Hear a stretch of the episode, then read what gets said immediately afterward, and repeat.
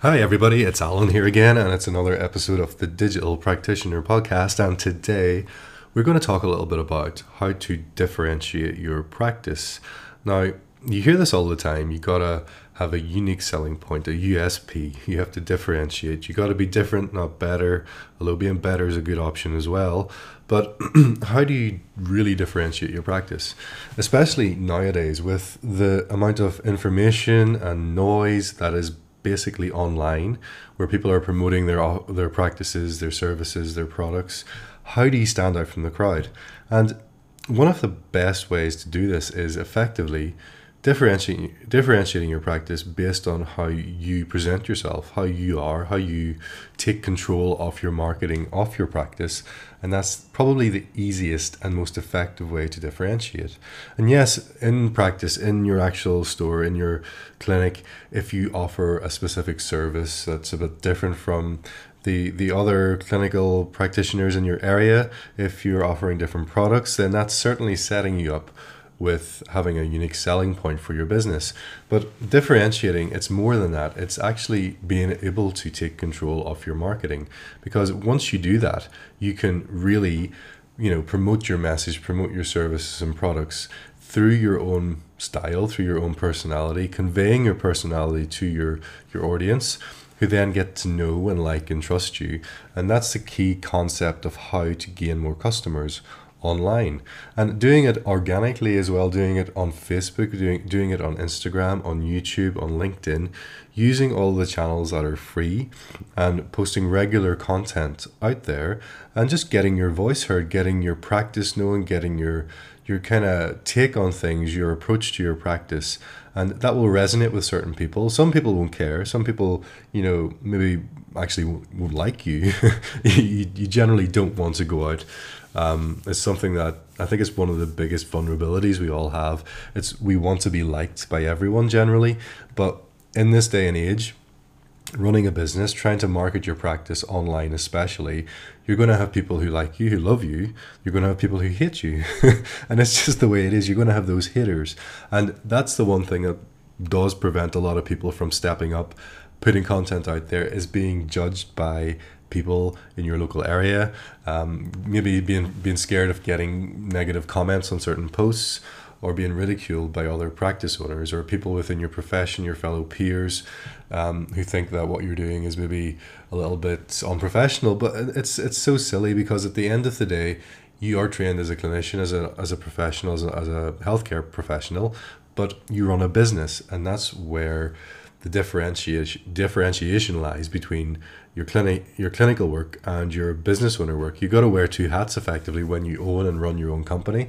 And the problem is, a lot of us practice owners who are working in practice and are running a business, we tend to neglect the running the business side of things, and that's not what it's all about. You're running a business to provide for you, to provide for your lifestyle, to provide for your family. And in order to do that, you've got to focus time and attention in growing that business. And the best way to do that, and the most accessible way to do that for anyone in 2019 and beyond, is using social media platforms effectively. Having a setup and a system and a process to get customers and attract customers into your business. And the means is there, the platforms are there, the way to differentiate is there. And one of the main concepts about doing this is, yes, getting yourself online, getting yourself out there, but it's the way you construct your story, your offer, the creation of what you're trying to communicate with your audience. And there's a very kind of step-by-step process in doing that. You got to really story sell and edu-sell customers on your products and your services, as well as getting your personality and what we call your attractive character out there. And it's linking all these different things together in your messages, and sort of appealing to people on an emotional level, and not just trying to break down logical barriers about why your service is better, why you need an eye test, why you need to be coming to get your teeth checked regularly. It's tapping into the emotional concepts and linking that to parts of people's lives that are going to be directly affected by the products and the services that you provide. So that's differentiation in a general term, but going with the concept of marketing, specifically online marketing, and getting, you know, taking control of that process yourself in practice instead of the alternative, which a lot of practices still do. And it's something that I would strongly recommend that you do not do, and that is outsource your marketing. So you're outsourcing your Facebook advertising, your social media posts, potentially your website. All these things need to be taken in-house. You need to be creating a business that basically has an in-house media company built in. And it may sound like, Alan, what are you talking about here? This sounds like a lot of work, a lot of effort. And it is a little bit of effort and work to start with, but once you get the processes in place and you have a clear system in place, taking control of your marketing, bringing it in-house, training your staff, and being the actual ambassador for your business, that's the key to getting and growing a successful practice.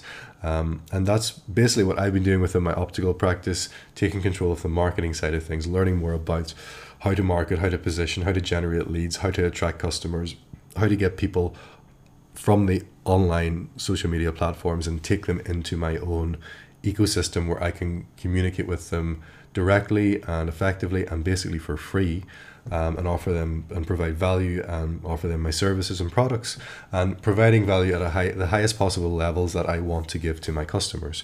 So as a general overview, as I say, differentiating your practice, yes, having the different unique services and products, unique selling points that potentially your practice has, that certainly sets you, you know, aside from other general run-of-the-mill businesses and practices.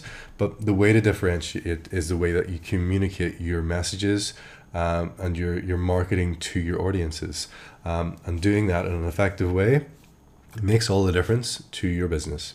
So I hope you enjoyed the podcast. If you have any questions, any comments, drop them below or contact me on Facebook or Instagram at Alan Bryden or Alan Bryden, the Digital Practitioner. Talk to you again soon. Thanks.